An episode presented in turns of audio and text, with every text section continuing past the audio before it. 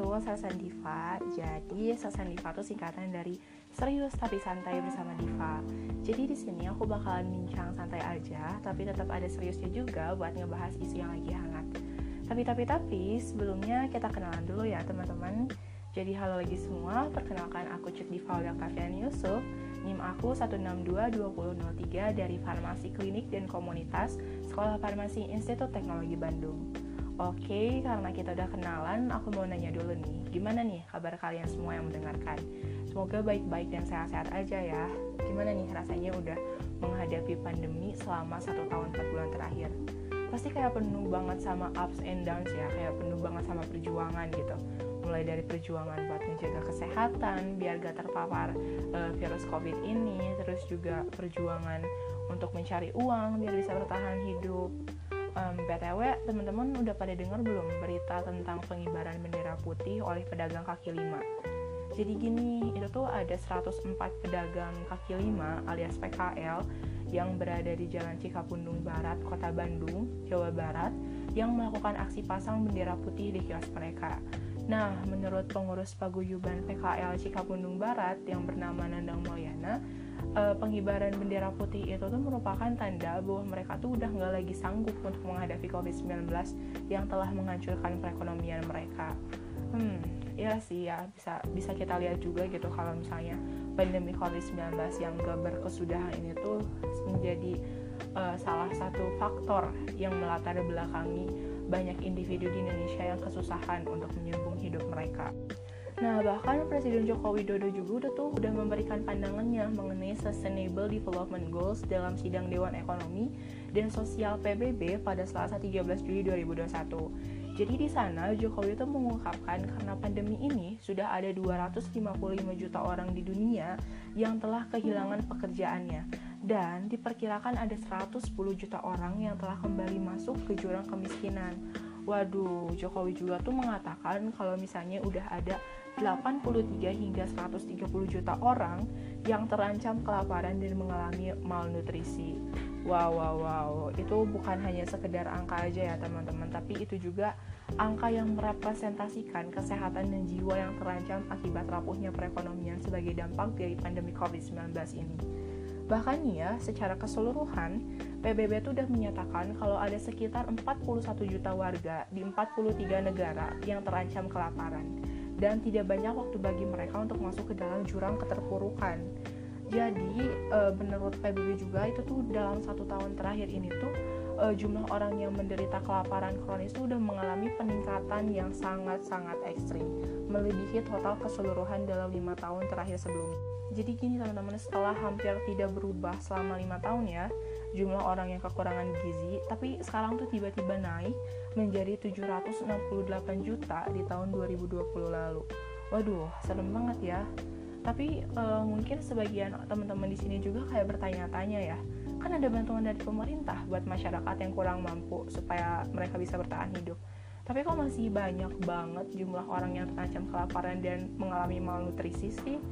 Jadi ya teman-teman benar kalau e, pemerintah itu sudah mengeluarkan bantuan sosial untuk masyarakat yang terdampak pandemi COVID-19 ini.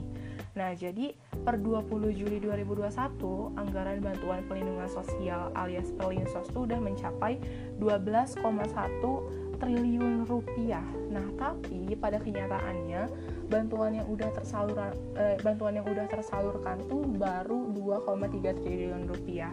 Bisa kita lihat ya kalau misalnya penyaluran bansos oleh kepala daerah kepada masyarakat ini tuh masih sangat lamban.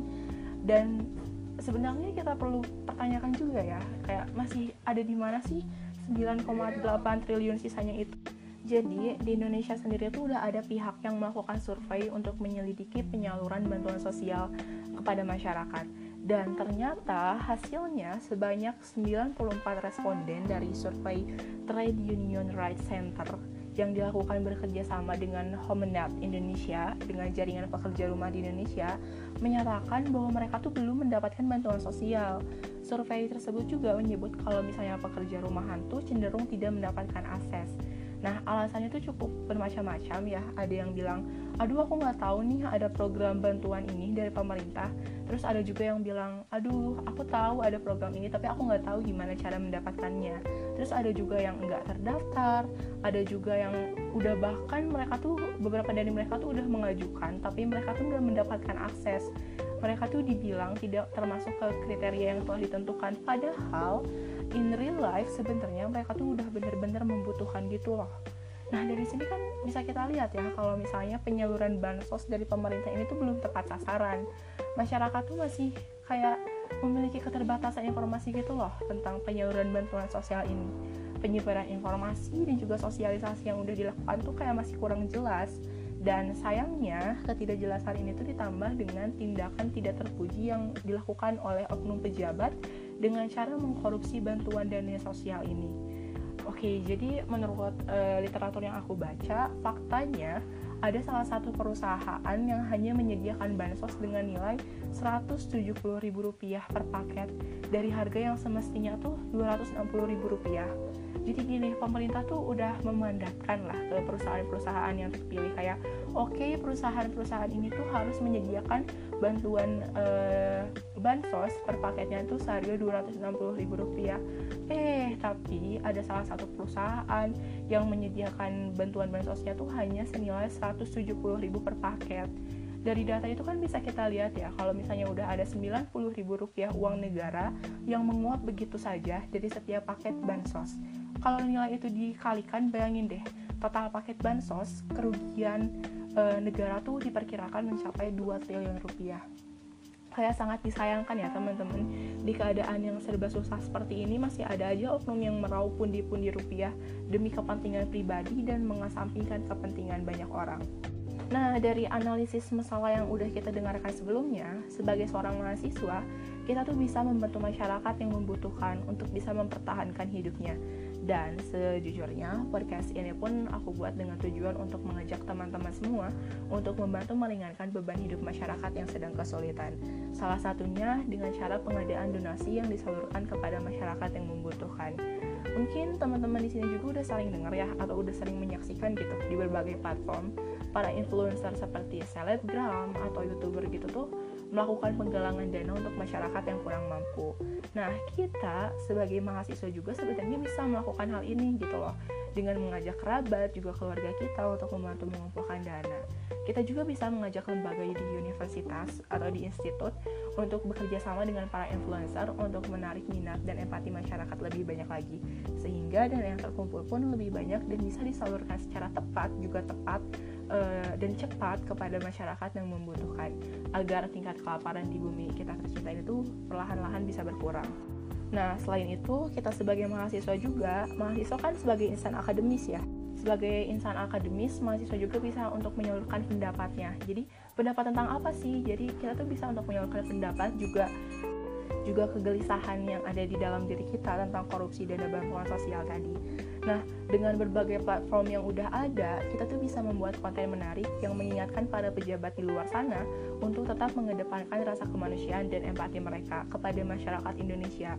Terlebih lagi untuk masyarakat yang kesulitan untuk bertahan hidup kita tuh bisa gitu loh untuk membuat berbagai konten yang menyadarkan dan mengingatkan mereka bahwa mereka itu tuh uh, hidup tuh nggak sendirian gitu loh.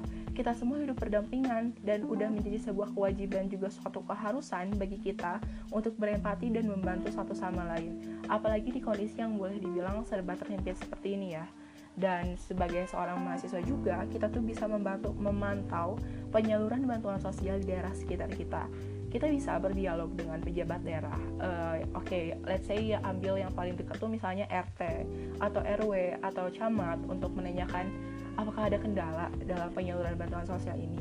Apakah perlu kita bantu uh, untuk mencari solusinya, untuk menyelesaikan permasalahannya?